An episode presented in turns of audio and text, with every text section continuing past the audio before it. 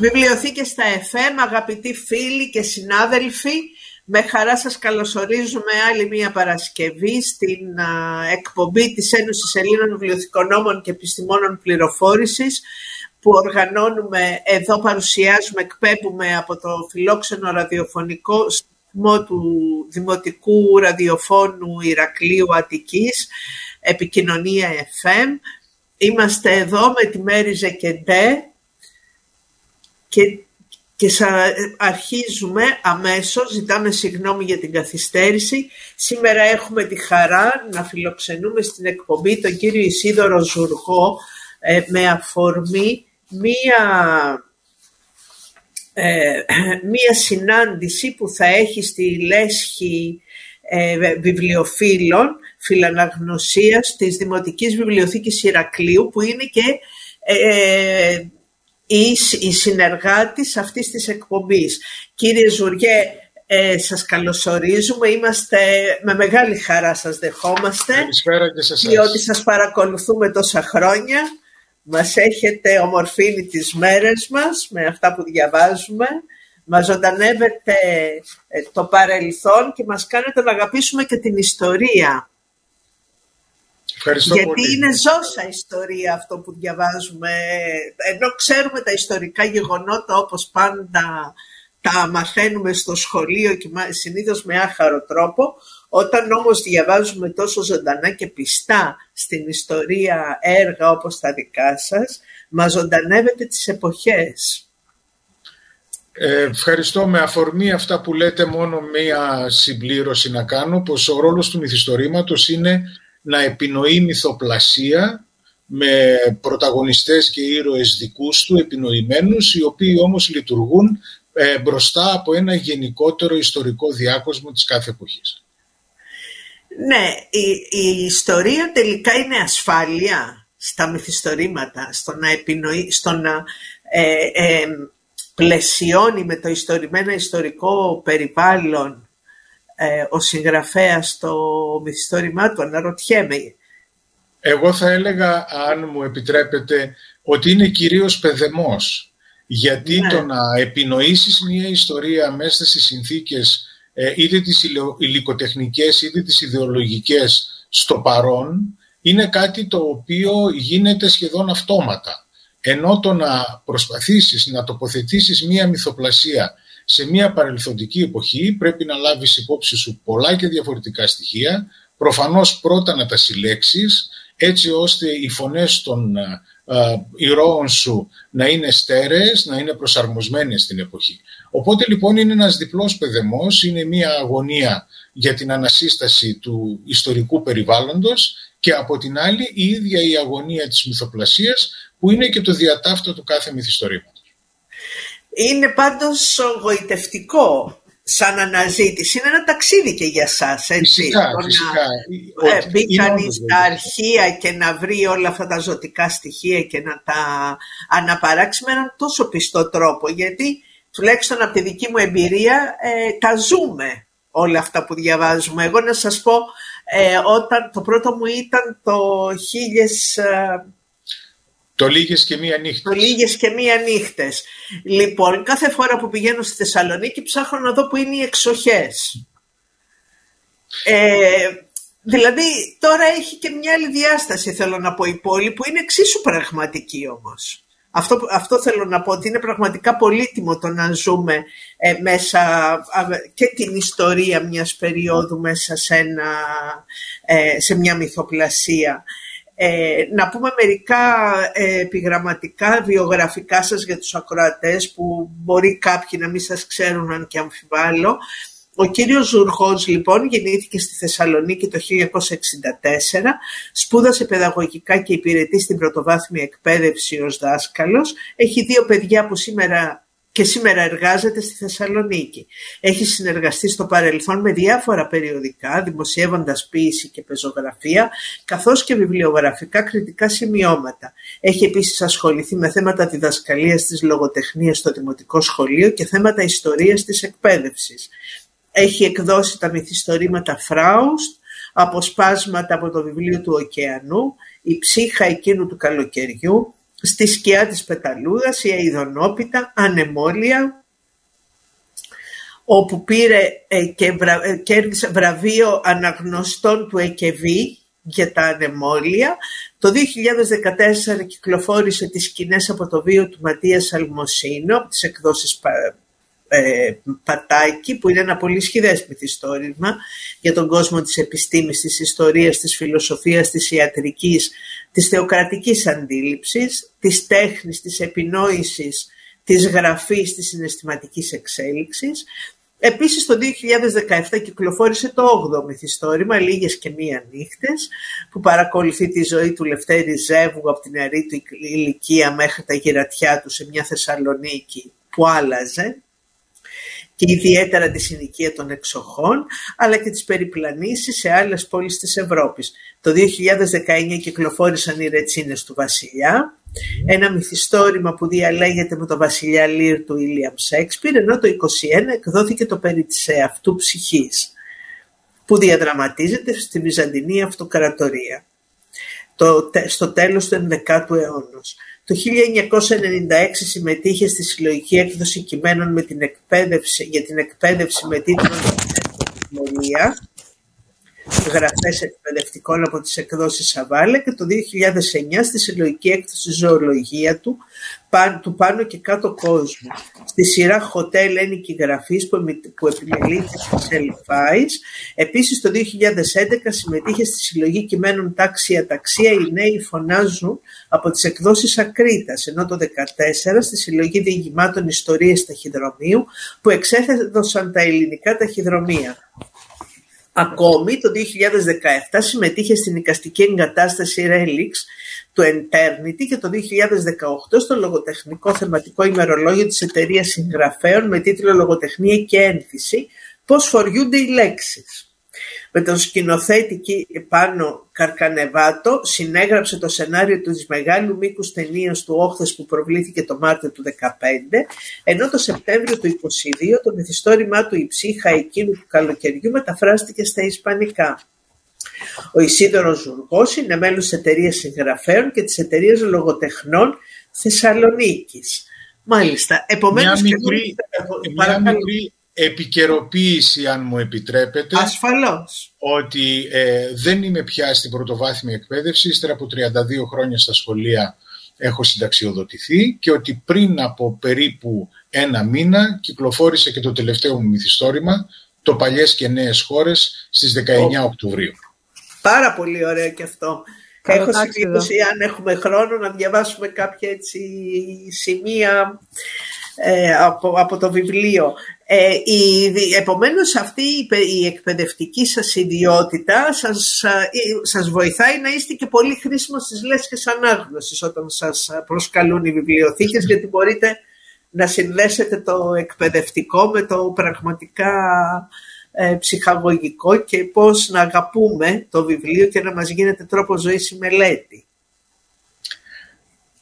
Φαντάζομαι, αν και ξέρετε η, η ιδιότητα του δασκάλου και του συγγραφέα ενώ, έχει, ε, ενώ υπάρχει ανάμεσά τους μία όσμωση, δηλαδή στοιχεία από τη μία ταυτότητα ε, επισέρχονται και στην άλλη, επί της ουσίας όμως πρέπει να λέμε ότι το να είσαι δάσκαλος σημαίνει το να έχεις μία επίγνωση του ρόλου σου και να είσαι απολύτως βέβαιος σε κάθε χειρισμό και σε κάθε τι που λες.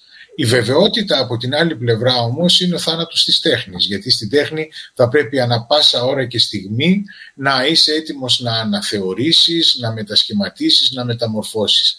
Αν αφαιρέσουμε αυτήν την εγγενή διαφορά ανάμεσα στις δύο ταυτότητες, κατά τα άλλα η σχέση με τα βιβλία μπορεί να περάσει στη σχολική πράξη και από τη σχολική πράξη να ξαναπεράσει πάλι στον ίδιο τον αναγνώστη. Πράγματι, είναι μια επαναστατική πράξη κάθε η δημιουργικότητα γενικά και η συγγραφική. Έχετε δίκιο σε αυτό. Να πούμε για την αειδονόπιτα που είναι ένα αγαπημένο μυθιστόρημα και νομίζω αυτό θα είναι η αφορμή της ε, παρουσίας σας στη λέσχη βιβλίου του, ε, της Δημοτικής Βιβλιοθήκης του Ηρακλείου. Θέλετε να σας πω εγώ, έχετε ερωτήσεις, πώς θέλετε να προχωρήσουμε; Ε, Ας κάνω μια μικρή εισαγωγή εγώ, πολύ ναι, σύντομη, ναι. ότι η Αιδονόπιτα κυκλοφόρησε το 2008 έχουν περάσει δηλαδή αρκετά χρόνια από τότε.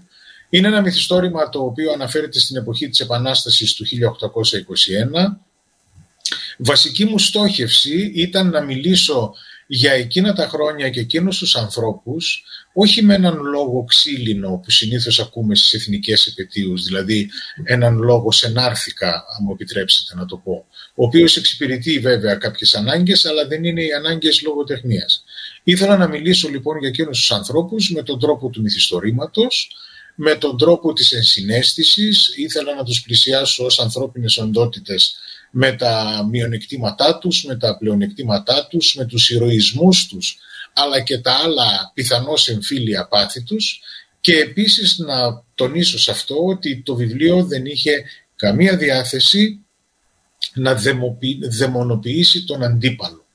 Δεν δαιμονοποιούμε έναν λαό, μια φυλή, μια θρησκεία.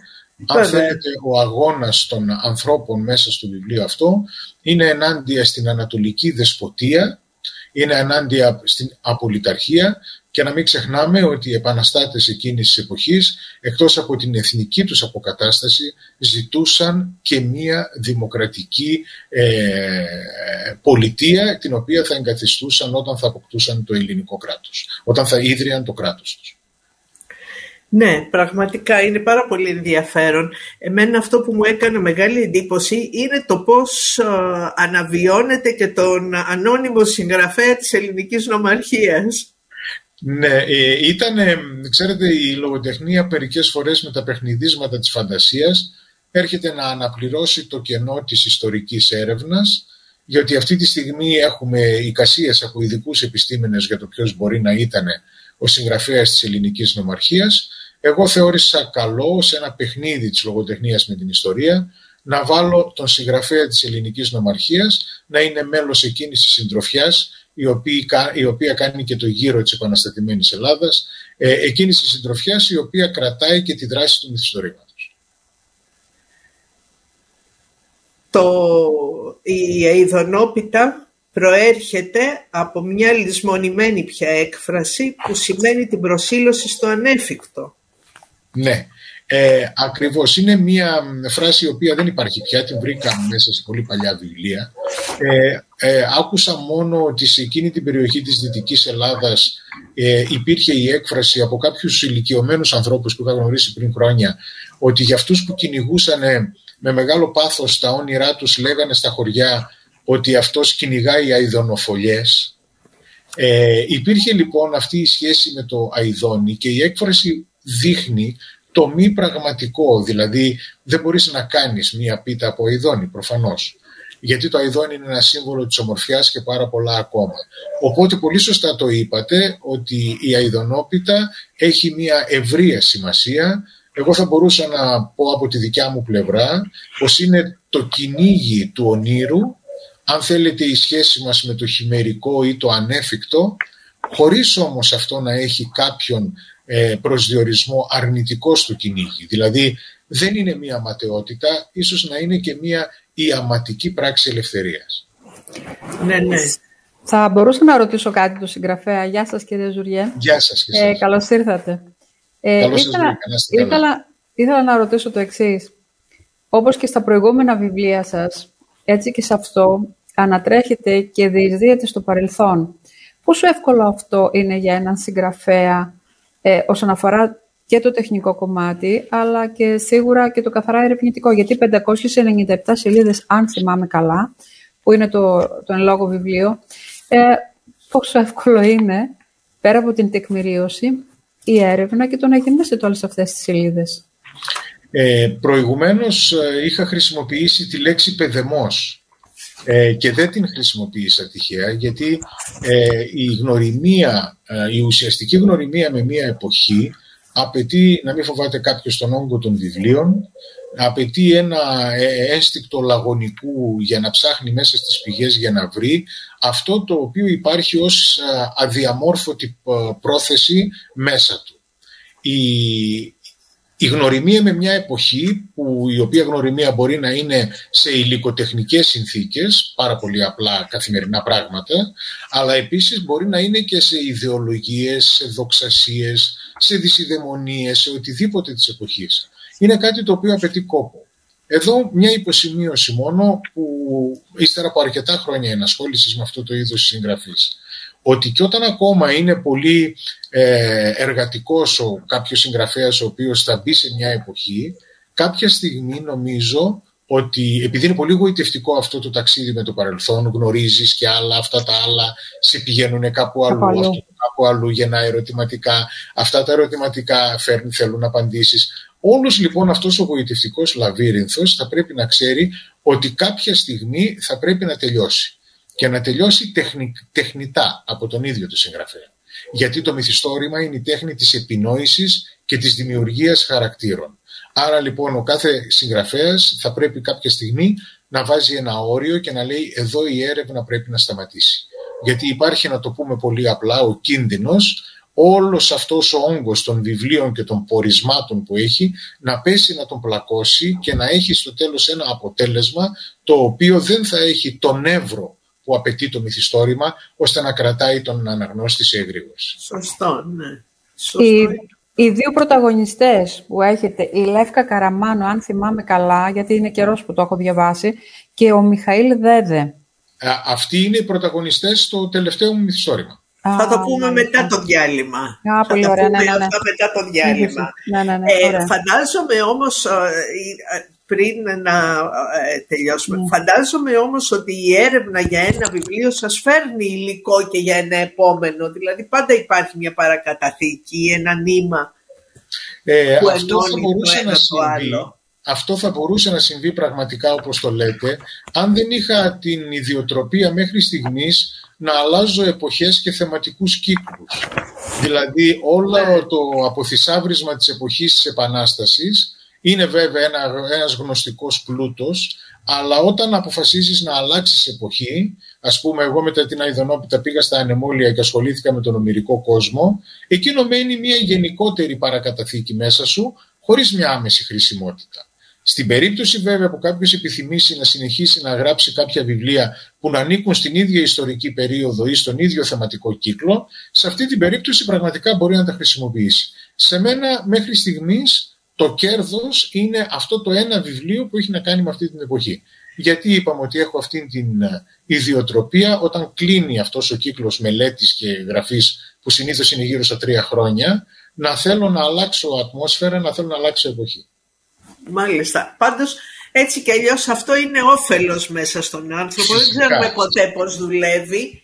Φυσικά. Και, πώς, ε, ναι, έτσι και μάλιστα μπορώ να σας πω και το εξής, γιατί προηγουμένως κάνατε μία σύνδεση με τα αναγνώσματα και την εκπαιδευτική μου ιδιότητα, αυτό ήταν ε, ε, εξαιρετικό για την ε, εκπαιδευτική πράξη, γιατί ξέρετε την εποχή που έγραφα την Αιδονόπιτα έτυχε να έχω και δύο ε, τάξεις που ήταν έκτη δημοτικού. Δηλαδή δούλευα τρία χρόνια, είχα μία τάξη έκτη δημοτικού και την μεθεπόμενη χρονιά ξανά είχα πάλι μία έκτη δημοτικού. Οπότε αυτό όλο το περίσσευμα γνώσης έβγαινε αβίαστα την ώρα του μαθήματος της ιστορίας και ήταν τόσες πολλές οι φορές που διωγγώναμε το μάθημα. Τα παιδιά ζητούσαν πληροφορίες. Ξέρετε, τα παιδιά γοητεύονται πάρα πολύ και από τις μικροϊστορίες. Δηλαδή, ε, να σας πω ένα παράδειγμα, ότι όταν, όταν τους εξηγούσα ότι ο Μιαούλης έπασχε από ρευματικά και ότι πολεμούσε πάνω στο πλοίο με παντόφιλες γιατί δεν μπορούσε να βάλει τσαρούχια. Ναι, αυτά είναι μέσα από τις πηγές, έτσι διασταυρωμένα. Ε, τα παιδιά μαγεύονταν και η ηρωική πράξη ή το όποιο ιστορικό γεγονός έπαιρνε μέσα τους και κάποιες άλλες διαστάσεις. Οπότε το κέρδος και το συνεχές, η συνεχής ανατροφοδότηση στο μάθημα είναι δεδομένη. Μάλιστα. Να κάνουμε ένα σύντομο διάλειμμα και θα επανέλθουμε. Βιβλιοθήκες στα FM. Ε, η εκπομπή μας μεταδίδεται από τον Δημοτικό Ραδιοφωνικό Σταθμό του Νέου Ηρακλείου Αττικής ε, σε συνεργασία με την ε, Δημοτική Βιβλιοθήκη του Νέου Ηρακλείου. Ε, στο δεύτερο μέρος θα μας παρουσιάσει ο συγγραφέας που φιλοξενούμε σήμερα, ο κύριος Ζουργός Ισίδωρος, το βιβλίο του και θα συζητήσουμε γι' αυτό, ε, «Παλιές και νέες χώρες». Θα θέλατε να συνεχίσουμε με το νέο σας βιβλίο που ναι, να κάνω μια, μια εισαγωγή. Να κάνω μια ναι. εισαγωγή. Ε, είναι ένα μυθιστόρημα το 11ο στη σειρά από αυτά που έχω εκδώσει. που κυκλοφόρησε σε λίγο πριν από ένα μήνα περίπου, το οποίο αναφέρεται στα τέλη του 19ου αιώνα. Ε, έχει να κάνει ο τίτλος του με τον όρο «Παλιές ε, νέες χώρες», τον οποίο εισάγει η συνθήκη του Βουκουρεστή του 1913 για να ονομάσει αυτές τις επαρχίες οι οποίες ενσωματώνονται στο ελληνικό βασίλειο. Άρα λοιπόν ως νέες χώρες ονομάστηκαν από τη συνθήκη του Βουκουρεστίου η Μακεδονία, η Θράκη, η Κρήτη. Ναι. Ε, οι παλιές χώρες λοιπόν ήταν αυτό που λέγαμε εμείς εδώ στη Θεσσαλονίκη πάντα, οι παππούδες μας, η παλιά Ελλάδα. Έχουμε μία ερωτική ιστορία, μία σχέση ανάμεσα σε μία κοπέλα που ζει στην Οθωμανική Θεσσαλονίκη και σαν νέο άντρα, ο οποίος είναι γέννημα θρέμα Αθηναίος και μάλιστα αστικής καταγωγής. Όλο το μυθιστόρημα έχει να κάνει κυρίως με την μεταξύ τους προσωπική σχέση. Είναι ένα μυθιστόρημα που θέλει να δείξει, να το πω λίγο αλλιώς, ε, τη συνάντηση με τον άλλον, ε, ίσως τα όρια της αγάπης, την πιθανότητα φθοράς της σχέσης, όλο αυτό το παιχνίδι της σχέσης ανάμεσα σε δύο ανθρώπους. Ε, πάρα πολλοί αναγνώστες νομίζω πως διαβάζοντας το βιβλίο θα δουν ότι αυτό το παιχνίδι της ανθρώπινης σχέσης πότε είναι ευεργητικό, πότε αποκτά κάποιον εξουσιαστικό χαρακτήρα, πότε ο ένας ή ο άλλος ε, περιχαρακώνει τον κόσμο του. Όλο αυτό, η βάση περιπτώσει, το δούνε και λαβίν, αλλά ταυτόχρονα και το ανταγωνίζεστε, είναι κάτι το οποίο αφορά και σήμερα τις ανθρώπινες σχέσεις. Όλο αυτό φανταστείτε το να είναι σε μια εποχή όπου το ελληνικό, η συνάντηση των ανθρώπων αυτών γίνεται στα 1885. Έχουμε μια πραγματικότητα που μας λέει για την Αθήνα ότι είναι μια πρωτεύουσα ενός φτωχού κράτους η οποία προσπαθούσε να ακολουθήσει το ρυθμό στις ευρωπαϊκές πρωτεύουσες και πάρα πολλά προβλήματα. Είχε ας πούμε προβλήματα υδροδότησης, είχε προβλήματα φτώχειας, ασφάλειας. Ε, ήταν μια πόλη που ήταν κάτω από τον καταναγκασμό, να το πούμε έτσι, του παλαιοκομματισμού και της αντίληψης της εποχής για το πώς κυβερνιέται ένα κράτος, παρόλο που υπήρχαν διαφορετικές φωνές όπως ο Χαρίλαος Τρικούπης, ας πούμε, ναι. και οι προσπάθειές του να εξυγχρονίσει την Ελλάδα εκείνη την εποχή και από την άλλη πλευρά η κοπέλα ζει σε μια αυτοκρατορία η οποία είναι σε παρακμή, μια Οθωμανική αυτοκρατορία που ολισθαίνει, όμω γεννήθηκε και ζει στη Θεσσαλονίκη, η οποία αποτελεί κάποιο είδους εξαίρεση εκείνες τις δεκαετίες, η οποία Θεσσαλονίκη λόγω του πολυεθνικού της κεφαλαίου και ανθρώπινου δυναμικού έχει μια προοπτική οικονομικής και άρα κατ' επέκταση οικιστικής και πολιτιστικής ανάπτυξης που όντως έτσι συμβαίνει. Οι τελευταίες δεκαετίες του 19ου αιώνα για τη Θεσσαλονίκη είναι δεκαετίες ανάπλασης. Προηγουμένως έγινε μια αναφορά στη συνοικία των εξοχών και στη Θεσσαλονίκη. Ναι. Για να τα συνδέσω λίγο να σας πω ότι οι εξοχές ξεκινάνε και κτίζονται στην αρχή αυτών των τελευταίων δύο δεκαετιών του 19ου αιώνα. Άρα λοιπόν έχουμε αυτή την πραγματικότητα. Έχουμε και μια τρίτη πόλη η οποία ανήκει στις παλιές χώρες και η οποία βέβαια δεν απασχολεί τόσο πολύ σε έκταση το μυθιστόρημα. Αυτή είναι η Ερμούπολη. Είναι ναι. η Ερμούπολη. Η, η οποία Ερμούπολη στην εποχή που τη συναντάει το μυθιστόρημα, ήδη η πόλη αρχίζει και, προ... και υποψιάζεται το υπερχόμενο τέλος της. Τι έχει γίνει εκεί; Η Ερμούπολη ήταν ε, η εμπορική πρωτεύουσα του ελληνικού βασιλείου, μια πόλη με ναυτοσύνη και εμπόριο, με αστική ακμή, ε, με βιομηχανίες στο πλαίσιο της εποχής πάντα. Ε, όμως η εφεύρεση του ατμού και τα ατμόπλια ουσιαστικά δεν ε, απελευθέρωσαν τα πλοία που ερχόντουσαν κυρίως από τη Σμύρνη ή από άλλα λιμάνια της Ανατολής, απελευθέρωσαν τα πλοία στον ε, υποχρεωτισμό, ε, υποχρεωτικό ηλιμενισμό τους στη Σύρο. Γιατί στην Ερμούπολη έφταναν τα λιμάνια, τα ιστιοφόρα για δεκαετίες, γιατί έπρεπε να κάνουν μια τροφοδοσία σε οτιδήποτε ήταν απαραίτητος για να συνεχίσουν την πλεύση τους. Με τον ατμό λιγοστεύει ο χρόνος μετάβασης ας πούμε από την Αλεξάνδρεια ή από τη Σμύρνη προς τον Πειραιά. Με αποτέλεσμα τα πλοία να φεύγουν κατευθείαν από την Αλεξάνδρεια σιγά σιγά και κατευθείαν από τη Σμύρνη και να πηγαίνουν Πειραιά χωρίς να χρειαστεί να μείνουν στο λιμάνι της Ερμούπολης. Όπως καταλαβαίνετε αυτό σταδιακά έχει πολύ μεγάλη επίπτωση. Αυτό λοιπόν την αρχή του τέλους της ηγεμονίας της Ερμούπολης το μυθιστόρημα την συναντάει μέσα από την ιστορία μιας οικογένειας. Ε, από εκεί και πέρα να πω ότι ε, στο βιβλίο υπάρχουν θέματα που θίγονται με διάφορους τρόπους. Ένα από αυτά είναι το ότι ε, σιγά σιγά οι ταπεινοί αυτού του κόσμου αρχίζουν και σηκώνουν φωνή. Οι εργάτες στην πρώιμη αυτή ανάπτυξη της βιομηχανικής επανάστασης αρχίζουν και ζητούν δικαιώματα, ζητούν καλύτερες συνθήκες ζωής. Έχουμε τις πρώτες απεργίες, έχουμε ουσιαστικά ένα ιδεολογικό ταρακούνημα του παλιού κόσμου. Ταυτοχρόνως ε, βλέπουμε και διάφορα σημαντικά σε επίπεδο πνευματικής παραγωγής του 19ου αιώνα. Ας πούμε, υπάρχει με κάποιους τρόπους ο Ιούλιος Βέρν μέσα, ο οποίος ήταν αν θέλετε ο μεγάλος μάγος όλων μας στα, στην ιστορία της ανάγουμε στην αναγνωστική μας ιστορία.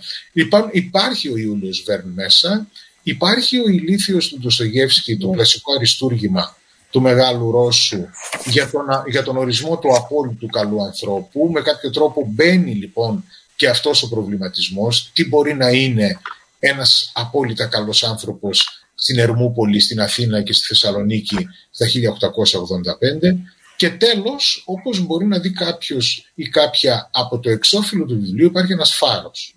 Ναι. Η φάρη ήταν κάτι που ήταν, αν το θέλετε, μια προσωπική αποτύπωση γοητείας που συνέβαινε στο συγγραφέα για πάρα πολλά χρόνια. Αγαπούσα πολύ τους φάρους, αγαπούσα πολύ τις ταινίες με τους φάρους, τα μυθιστορήματα με φάρους. Στον 19ο αιώνα, στη βιομηχανική επανάσταση, κορυφώνεται το κτίσιμο των φάρων σε όλο τον κόσμο.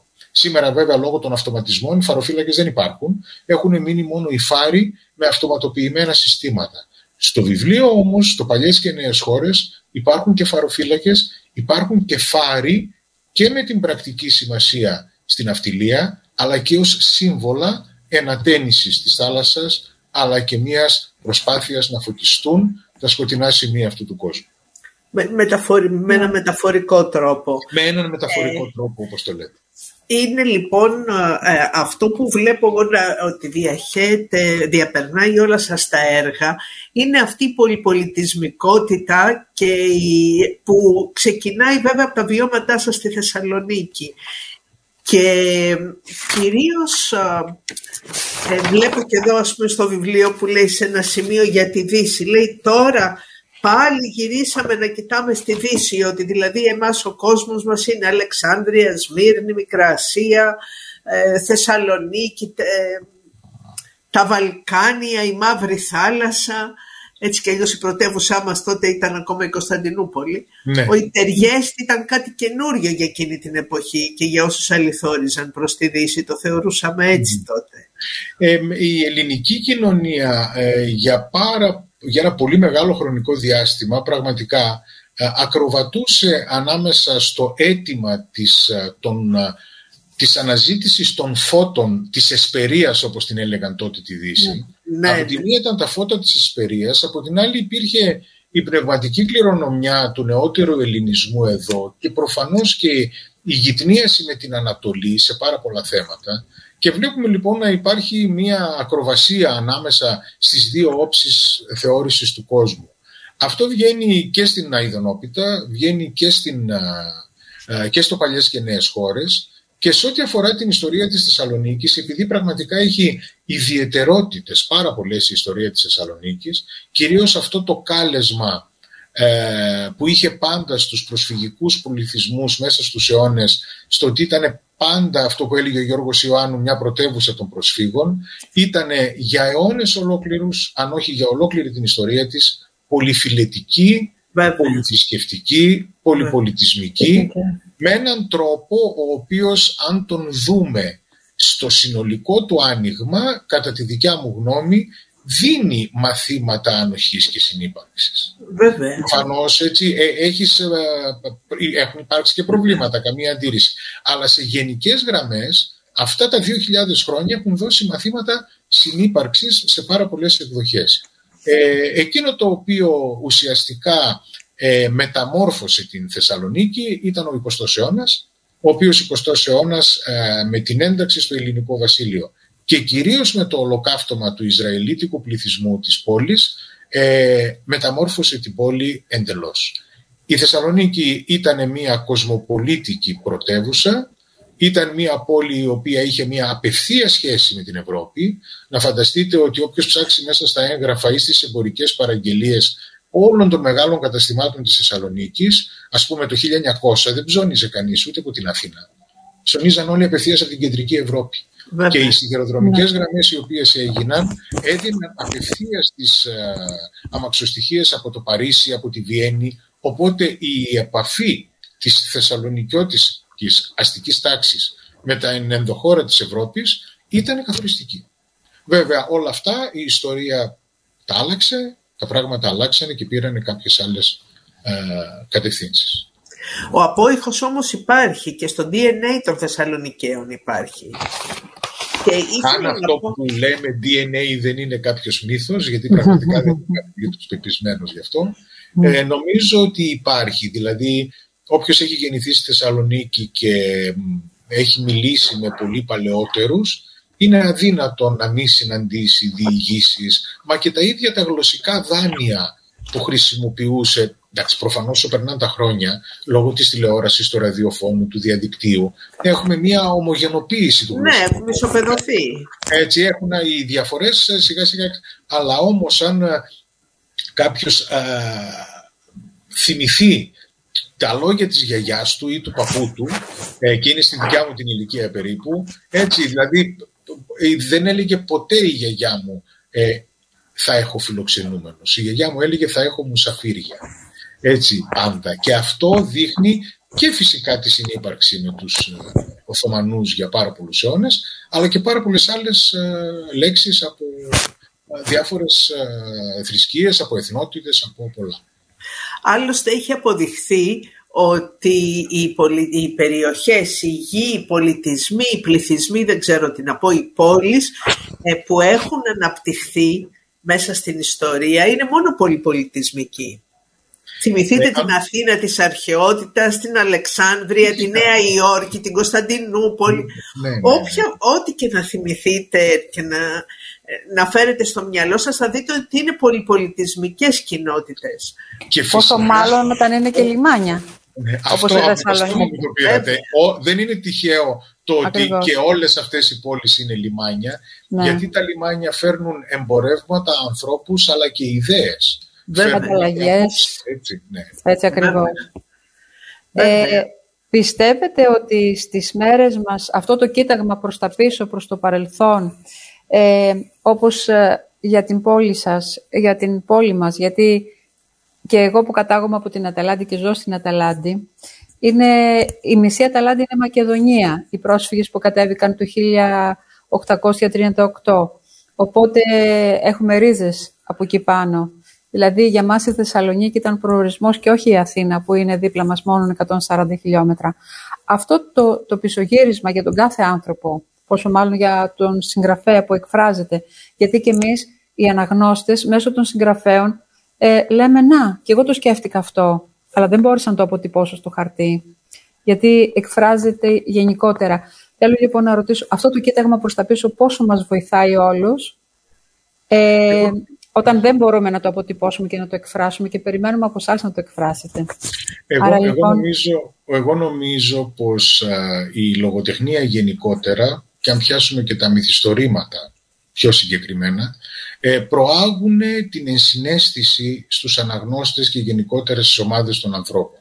Η λογοτεχνία έχει την ικανότητα να προσεγγίζει τα γεγονότα με διαφορετικούς τρόπους. Να το πω και λίγο πιο απλά η λογοτεχνία στην ουσία της είναι και πολύ συμπονητική στα ανθρώπινα. Δηλαδή ε, αυτό το βρίσκει κανείς γιατί ακόμα οι συγγραφείς πάρα πολλές φορές χαρίζονται και σε αρνητικούς ήρωες. Δηλαδή mm. τους δίνουν κάποια δικαιολογία. Ναι, ναι, ναι.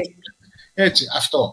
Οπότε γενικότερα η λογοτεχνία προωθεί την συνέστηση και ίσως αν το πάμε και πιο μακριά ε, αυτή η ενσυναίσθηση η οποία αποτυπώνεται στα γράμματα είναι τελικά και ένας μια βαθιά προσφορά στον ουμανισμό, στον ναι. ανθρωπισμό. Δηλαδή μια υπενθύμηση στο ότι τους ανθρώπους τους ενώνουν περισσότερα πράγματα από ό,τι τους χωρίζουν.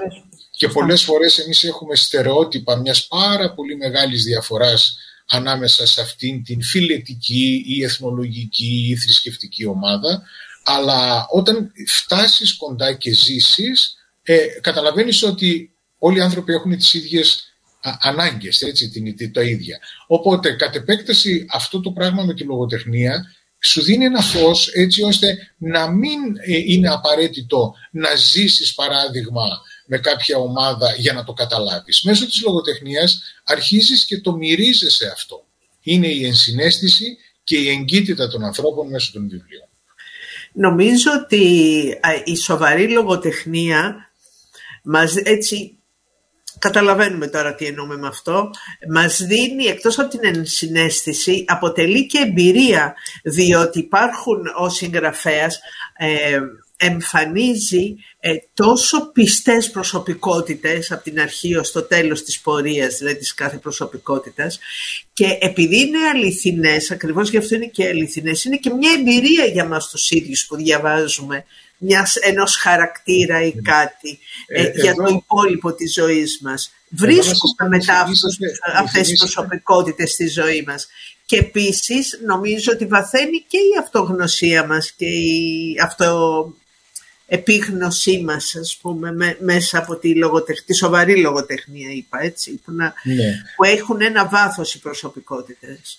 Ε, εγώ θα το έλεγα και λίγο παραπάνω πως ε, πραγματικά είναι η απάντηση στο ερώτημα γιατί διαβάζουμε; Ας είμαστε όλοι μας αναγνώστες. Γιατί διαβάζουμε; Υπάρχει μια καταπληκτική απάντηση σε αυτό. Διαβάζουμε γιατί η ζωή μας δεν μας φτάνει και θέλουμε να γνωρίσουμε και άλλες ζωές. Ναι, μ' αρέσει πολύ αυτό. Και να ζήσουμε και άλλες ζωές, έστω μέσα από τις σελίδες των βιβλίων. Ορεγόμαστε λοιπόν να ζήσουμε και άλλες ζωές και άλλες εμπειρίες ξέρουμε ότι η καθημερινότητά μας όλων μας με τις ανάγκες δεν μπορεί να μας το προσφέρει αυτό. Ακριβώς. Ε, παράλληλα υπάρχει και η καταβήθηση στον κόσμο του κινηματογράφου με παρόμοια ε, έτσι. Απλώς τι γίνεται ότι ο κινηματογράφος μας ταξιδεύει και μας δίνει τη δυνατότητα να ζήσουμε άλλες ζωές με άλλους τρόπους ενώ ένα μυθιστόρημα μας φέρνει σε αυτό εδώ με διαφορετικό τρόπο, με τον τρόπο του λόγου. Ναι, και επειδή είναι και αργή η διαδικασία που διαβάζει κανείς ε, το εμπεδώνει καλύτερα από το κινηματογραφικό έργο.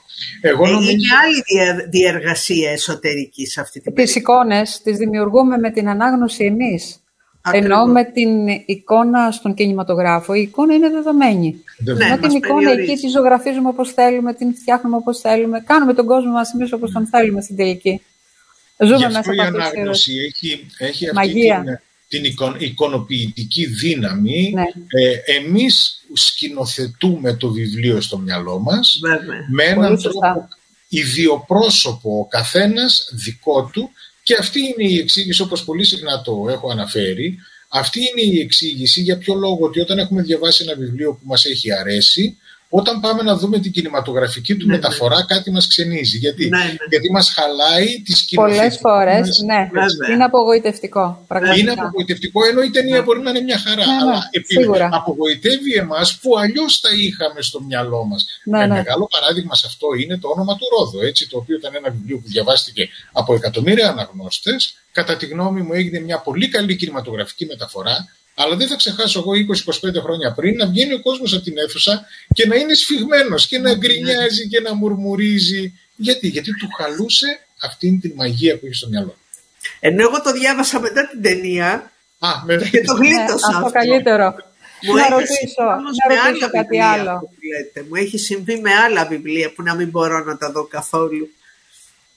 Ε, εμείς κάποια στιγμή, λέσχη ανάγνωση της βιβλιοθήκης ε, της Αταλάντης, ε, είχαμε μια δράση που λεγόταν «Από το χαρτί στο πανί». Διαβάζαμε ένα βιβλίο και γινόταν η προβολή. Μετά από την τέταρτη ταινία που προβλήθηκε, σταμάτησαν οι αναγνώστες να το ζητάνε. Και ξαναγύρισε η λέσχη ανάγνωσης μόνο στο να διαβάζουν βιβλία, να παρουσιάζουν, να τα σχολιάζουν, ε, να λένε διάφορα. Δεν ήθελα να πω και πέρα, γιατί ακριβώς για αυτό το λόγο. Εγώ θέλω να κάνω μια ακόμη ερώτηση, αν, με, αν μας παίρνει ο χρόνος. Πολύ οριακά. Ναι, ναι, ναι. Αν και δεν είστε ιστορικός, είστε εκπαιδευτικός, ε, πώς γίνεται ανάμεσα στη μυθοπλασία και στην, στο ιστορικό πλαίσιο όπου κινείται, που κινούνται οι ήρωές σας, ε, να μπορείτε να, να ισορροπείτε αυτά τα δύο, αυτούς τους δύο κόσμους; Ε, θα σας πω, ε, ο τρόπος που ακολουθώ εγώ, γιατί έτσι τον αισθάνομαι, είναι να μην δίνω χώρο και μεγάλο βάρος στα επώνυμα ιστορικά πρόσωπα. δηλαδή, μεγάλες ιστορικές προσωπικότητες στα δικά μου βιβλία περνάνε και μπορεί να έχουν μία παράγραφο, το πολύ πολύ μία σελίδα. Εγώ δίνω όλο του βάρου στους επινοημένους χαρακτήρες.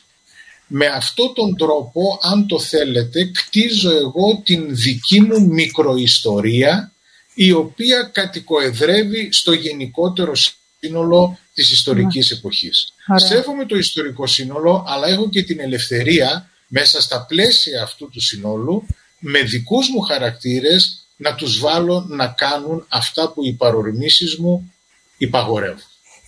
Ωραία. Μάλιστα. Πάρα πολύ ωραία όλα αυτά. Ήταν χήμαρος η συζήτηση κύριε Ζουργέ. Ευχαριστούμε πάρα πολύ. Εγώ σας ευχαριστώ πολύ. Σας ευχαριστούμε πολύ και ελπίζουμε κάποια στιγμή να τα ξαναπούμε. Και μια ε, άλλη ευκαιρία. Να είστε Σήμερα είναι μια μεγάλη επέτειος, είναι 50 ημέρες από το... 50 χρόνια 50 από χρόνια. το ε, Πολυτεχνείο. Από την επέτειο, ναι. Ε, επειδή όμως ε, οι συνάδελφοι που θα μπορούσαμε να μιλήσουμε μαζί τους είναι στην πορεία, θα κάνουμε μια εκπομπή μια άλλη φορά γι' αυτό με το συναδέλφους από τις βιβλιοθήκες της Νομικής και του Πολυτεχνείου. Ε, ας έχουμε τη μνήμη μας, στη μνήμη μας ζωντανή όλη αυτή την, τον αγώνα των παιδιών αυτών ναι. Και, και ας εκτιμήσουμε αυτό που έχουμε και που μας πρόσφεραν. Αυτό, αυτό είναι ναι. πολύ σημαντικό για να το Πολύ σημαντικό, ναι. Ας εκτιμούμε αυτά που έχουμε. Γιατί για κάποιους ανθρώπους ήταν όνειρο απατηλό πριν 50 χρόνια ναι, να έχουν. Ακριβώς. Ναι. Ακριβώς. Ε, εδώ ε, ολοκληρώσαμε την εκπομπή και σήμερα. Ε, την επόμενη Παρασκευή με άλλο θέμα. Ε, ως τότε καλή αντάμωση. Είμαστε πάλι μαζί σας. Καλό βράδυ. Ευχαριστούμε πολύ κύριε Ζουριέ. Σας ευχαριστούμε.